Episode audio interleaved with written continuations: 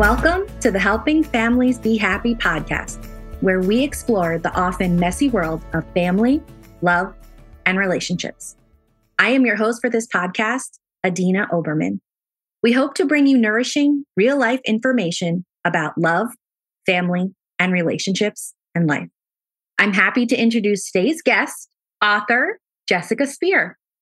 Jessica is the award winning author of BFFs or NRF, Not Really Friends, A Girl's Guide to Happy Friendships, and Middle School Safety Goggles Advised, and the recently launched brand new book, The Phone Book. Her interactive books for preteens and teens entertain readers while exploring important topics, blending humor, a dash of science, stories, and insights her writing unpacks challenges that surface during adolescence. She has a master's degree in social sciences and explores topics in ways that connect with kids. Jessica is regularly featured in and contributes to media outlets on topics related to kids, teens, parenting, and social emotional development. For more information, visit www.jessicaspeer.com. Today, we're talking about all things back to school the information shared today aligns with the Familius 10 Habits of Happy Families. Learn together. You can learn more about the Familius 10 Habits of Happy Families by going to the Habit Hub blog on familius.com. Thank you so much for being with us today, Jessica. Well, it's such a fantastic. T- Sorry, I'm so excited to share time with you. so let's jump right into it. I would love to know what your best advice is for families, knowing that we're heading into back to school season.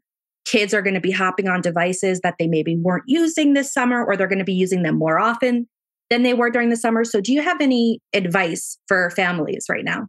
Yeah, you know, so you know, summer, all of us tend to let all the you know typical house rules go, you know, because it's summer, you know, so kids are staying up later and they're sleeping in, and maybe they're having a lot more screen time for entertainment than they usually do during the school year. So so, what I suggest is as we get closer to school, you know, let's start talking about this transition back to what's our normal family ground rules and patterns during the school year. So we can start to get them ready for that. In fact, at least a week before school, let's start practicing getting to bed at normal bedtimes, maybe making sure those screens are out of the bedroom at night.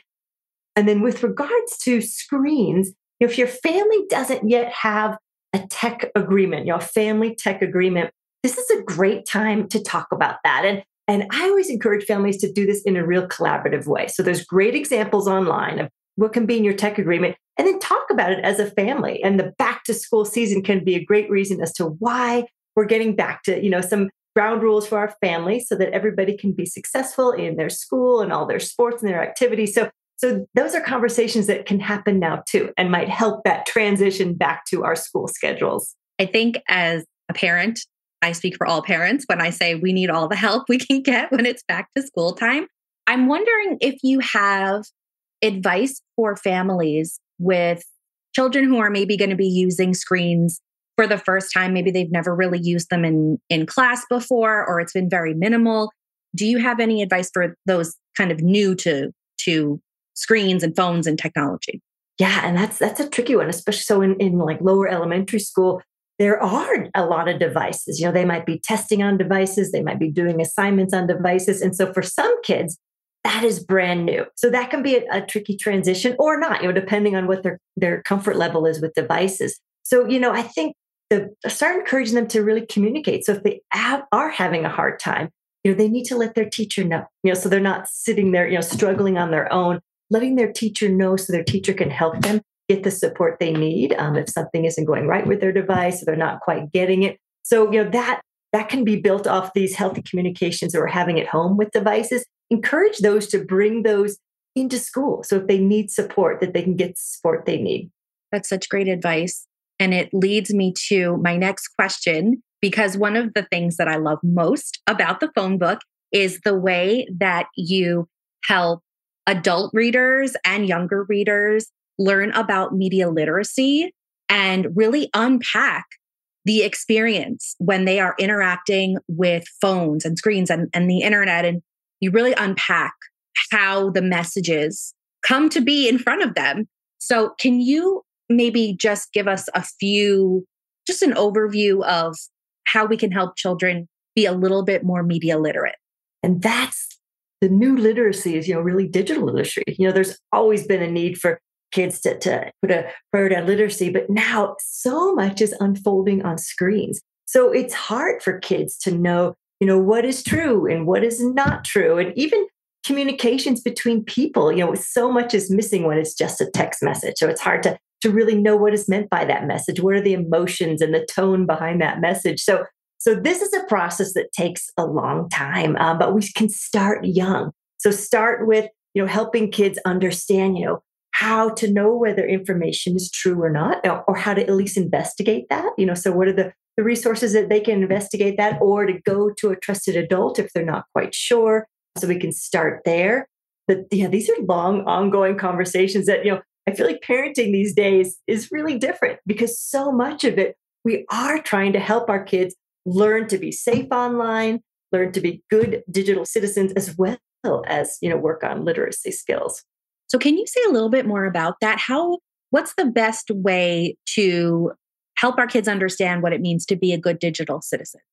Yeah, this is I go into a lot of this in the book because you know when we have devices we have a lot of power in our hands so we have the power to text and to, to share messages with people in a kind way or also in a mean and unhealthy way. So, helping our kids understand that they have a lot of power with their devices as to how they how safe and nice they make our know our digital world so you know they are an important digital citizen so what they do matters you know how they choose to respond even what messages they choose to share and not share or maybe they might even just say something like, "Hey guys, stop! You know, not nice, not cool." So you know, this is again, it's it starts with a lot of conversations that are ongoing.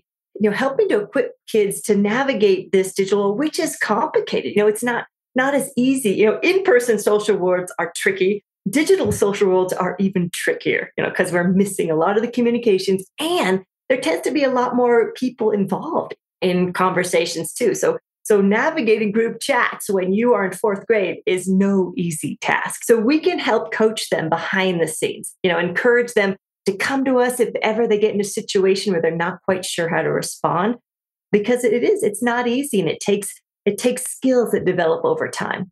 Absolutely. I'm definitely seeing that with my own children. They're very young. They're almost 5 and almost 7, but I already see how media, social media screens, how they just really have they play a role. And it really takes time for them to develop those skills in terms of knowing where where the boundaries are.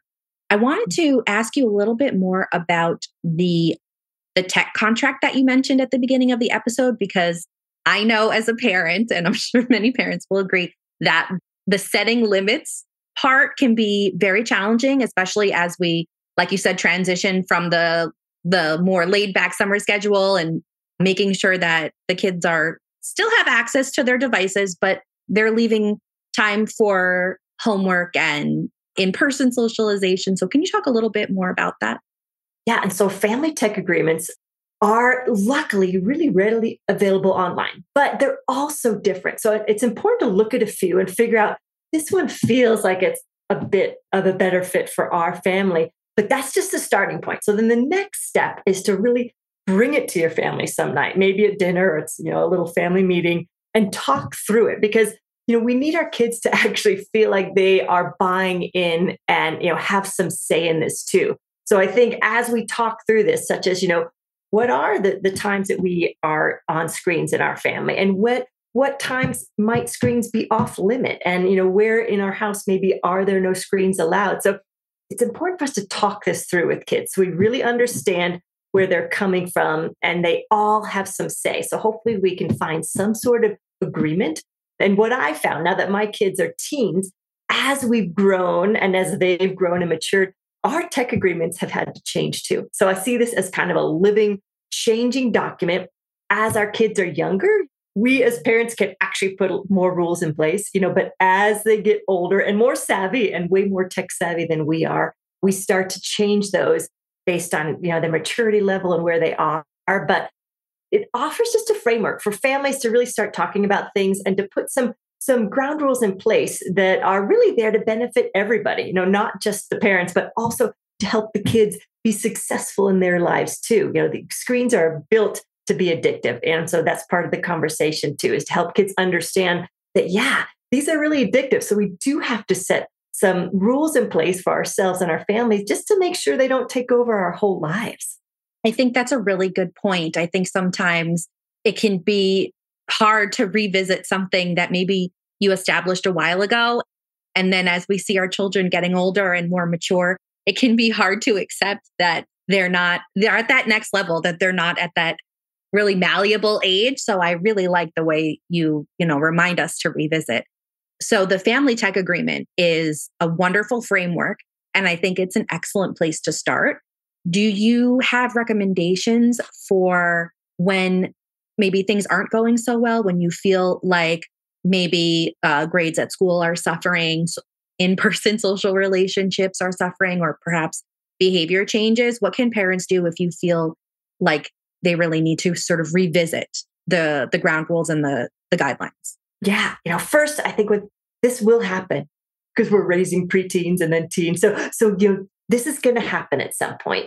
And so what I try to do is first of all try to ground myself instead of like reacting and you know maybe grabbing the phone away or you know starting to to say some things like get off your phone i try to first ground myself and so that i'm coming at this from a really calm place and then you know when the time is right start the conversation like hey i've noticed that you know this the screen time seems to be impacting your schoolwork can we have a talk about that because one of my jobs as a parent is to make sure i'm helping you be as successful as you are as you head into your adult life. So, what can we do here? So, you hear me here trying to collaborate with my child, you know, trying to to come at this together. And these are not easy conversations to have for sure, but you know, they're more likely to be successful if we can come into them really calm and with some empathy, knowing that you know what is so hard, especially as kids get into the preteen and the teen years, is their whole social life is alive on that phone. So they're having to pull themselves away from their peers many times to maybe put some balance in their life. And that is not easy. That is not easy when there's a lot of conversations that are nonstop going on and they have to pull themselves away to maybe get some homework done and get and go get their chores done. So so if we can come into that with some understanding, with some empathy, but also still knowing that you know we we probably need to to reestablish some boundaries to help them make sure they're able to still get through school and do the other things they need to do in their lives and just take care of their their health and well-being you know being on screens all the time has has been shown not to be healthy for kids. So we can help them understand that too and show them some of the studies and and show them you know why we're concerned and we want to help them find some balance.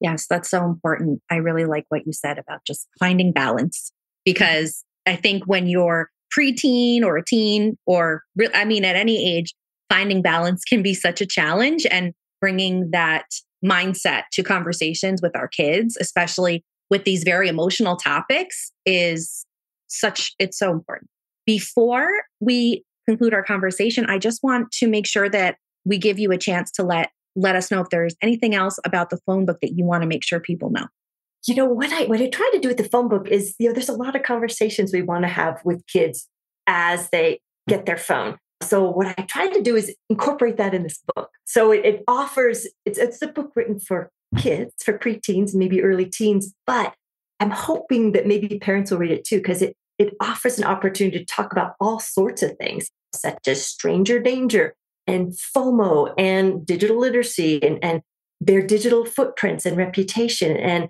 so all those things are in there, you know, in their own chapter. So it's great for parents to take a look too, so they can talk to their kids about these things. You know, and then just one last thing. So a lot of the things kids are doing on their phones are the same things we did as kids. You know, so they might be playing games, they might be listening to music, they might be connecting with friends. So so a lot of it is the same. I think where it changes from our generation to this generation is we had a lot more downtime and out time. So we weren't always doing those things, but because screens make it so accessible to always be doing those things, many kids are doing this late into the night. So, you know, it, it's impacting sleep, which is impacting kids' well being. So, again, coming at it with that framework that they're often doing a lot of the same things we did just on screens. But the way that technology is designed, it can get to where it's really unbalanced. So that's where we step in is to help our kids understand that and try to create some healthy habits in their life. Thank you so much for sharing that. And thank you so much for being with us today, Jessica. It's been wonderful to learn more about the phone book. And this book has a really descriptive sub- subtitle, so I want to make sure I read it. The phone book Stay safe, be smart, and make the world better with the powerful device in your hand. Jessica, where can our guests find you online? The best place is my website, which is Jessica Speer, S-P-E-E-R dot com. And then that has links off to all my socials. And feel free to, you know, send me questions um, or connect with me on social media. And yeah, just wishing all the families out there a wonderful start to the school year. And thanks for having me, Adine. It was great to chat with you. It was great to chat with you too. Thank you so much. As we conclude today's podcast, I'd like to thank Familius for their support in bringing this podcast to your ears and your heart. We'd be thrilled if you subscribe to the podcast and left us a review. And when you're ready for the next amazing book adventure, we'd be honored if you choose a book from Familius. One step at a time, we can make the world a happier place.